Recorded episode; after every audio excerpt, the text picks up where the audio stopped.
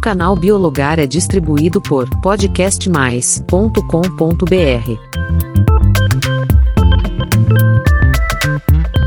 E aqui no Biologar, o seu pedido é uma ordem. Então, vamos continuar nossa conversa sobre extinção. Seja muito bem-vindo ao Biologar. Aqui tratamos de diversos assuntos da biologia de uma forma simples e fácil. Recapitulando, no podcast 162, já conversamos sobre os possíveis processos que podem levar as espécies à extinção. E até comentamos sobre uma lista oficial que traz o status de diversas espécies de fauna e flora, a lista da UCM. Mas você sabia que existe uma lista nacional? Isso mesmo. As pesquisas são conduzidas pelo ICMBio, Instituto Chico Mendes de Conservação da Biodiversidade, e seu conteúdo é publicado pelo Ministério do Meio Ambiente. A última atualização dessa lista foi publicada em 2022, com base em um levantamento feito entre 2015 e 2021. Seis anos de levantamento. É bastante tempo, né? É sim. E a última lista havia sido publicada em 2014, mesmo ano em que saiu uma portaria que dizia que a atualização seria feita de forma anual. Só saiu oito anos depois. Enfim, lembrando que esse compromisso seria de atualização, ou seja, a lista não seria refeita de cabo a rabo em um ano, mas as observações seriam publicadas. O ponto é que a atualização de informações é bastante importante quando se fala em conservação. Assim, haveria informação fresquinha. Imagina as espécies que foram observadas em 2015, cujo dado só foi publicado em 2022. É muito tempo. A informação pode até estar desatualizada. Para quem está de fora, pode até parecer simples, mas as revisões das listas são bem complexas. Não só pela minuciosidade que é preciso ter ao levantar os dados científicos, os dados dos criadores e os diferentes projetos de ações de conservação de cada grupo.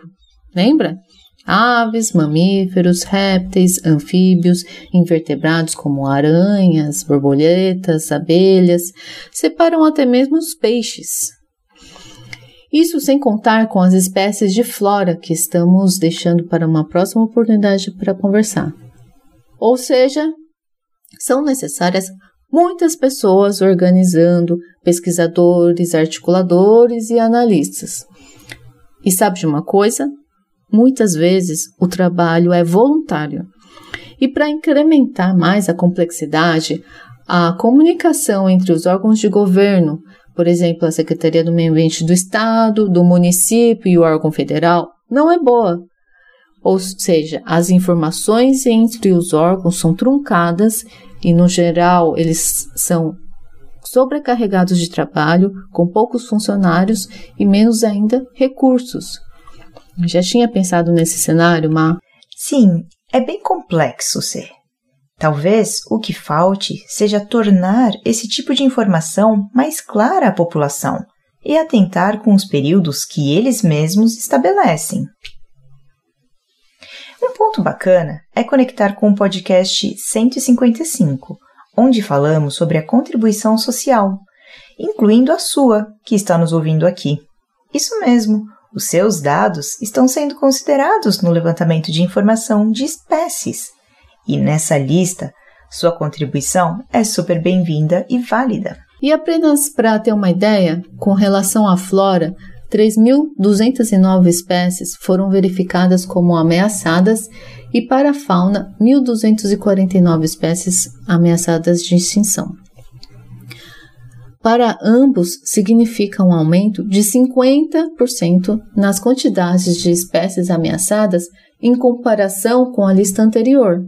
O grupo de animais que teve maior número de espécies classificadas como ameaçadas foram os peixes, de água doce, seguido pelos invertebrados terrestres, basicamente insetos, e em terceiro lugar, as aves.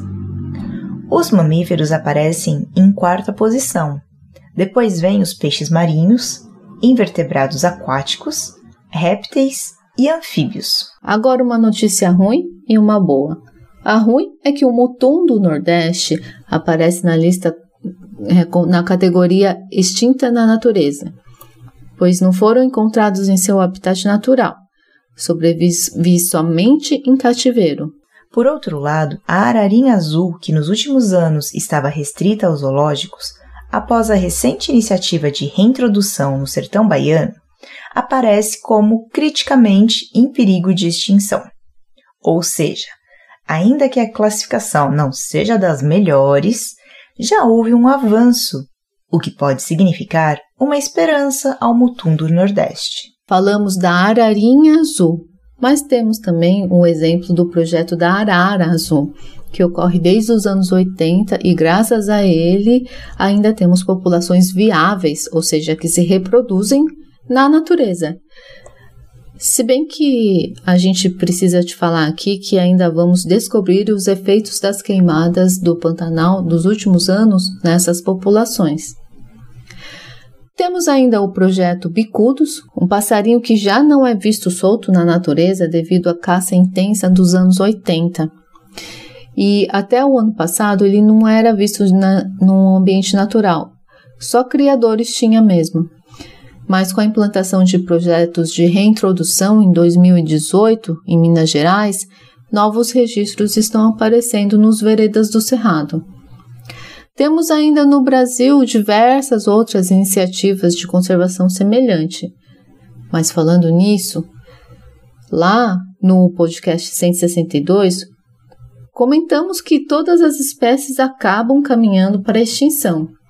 Então alguém pode pensar: qual seria o motivo de proteger as espécies que estão nessa situação tão certa? Lembra a preguiça do filme da Era do Gelo, gritando: A gente vai viver!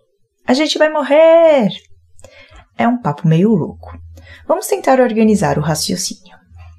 De tudo que conversamos por aqui, é fato que os animais são uma rede completamente interconectada de espécies que não podem ser substituídas e que a vida animal oferece benefícios naturais essenciais para todas as pessoas. Coisas que nem imaginamos. Bem, isso.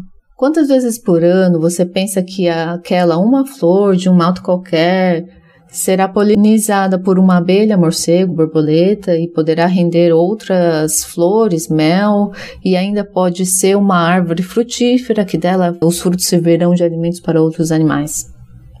ou além, que essa flor apresenta uma substância que pode ser um medicamento para alguma doença. Vou tomar um exemplo recente sobre a tartaruga gigante de Madagascar, que foram caçadas até a extinção, 600 anos atrás.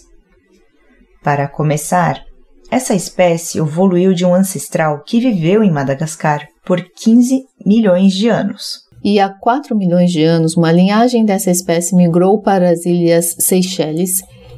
É provável que tenha sido uma combinação de vegetação flutuante mais a sua flutuabilidade natural e capacidade de natação. De lá, ainda foi até a ilha de Adalbra, onde evoluiu para a espécie atual da tartaruga gigante de Adalbra. E acontece que há 600 anos atrás, essas tartarugas foram caçadas até quase extinção.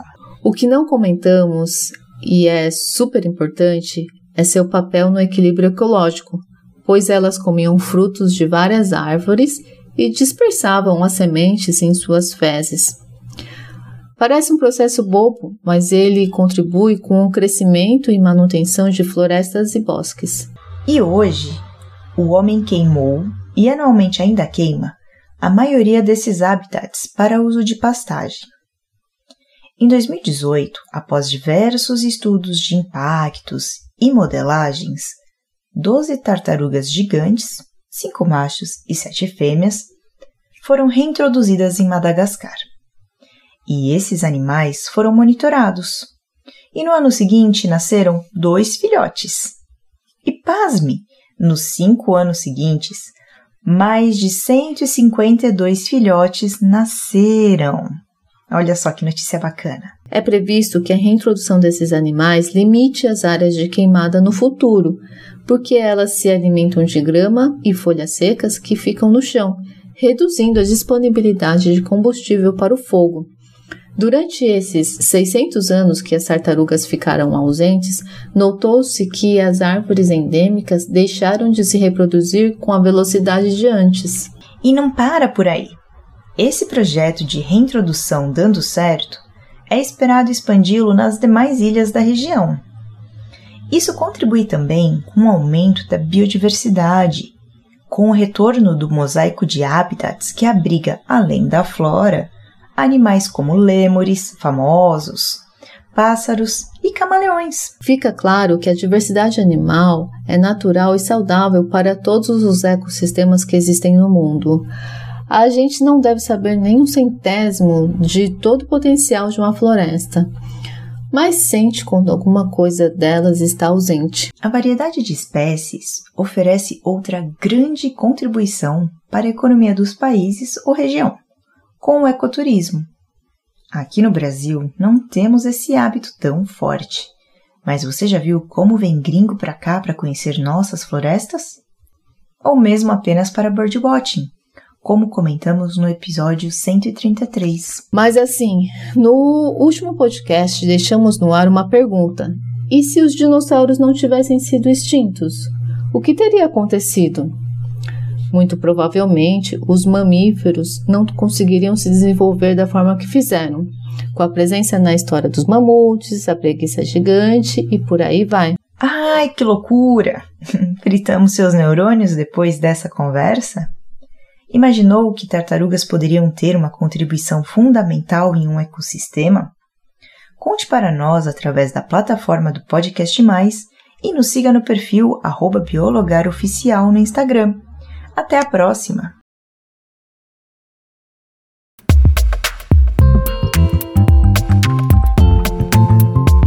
O canal Biologar é distribuído por podcastmais.com.br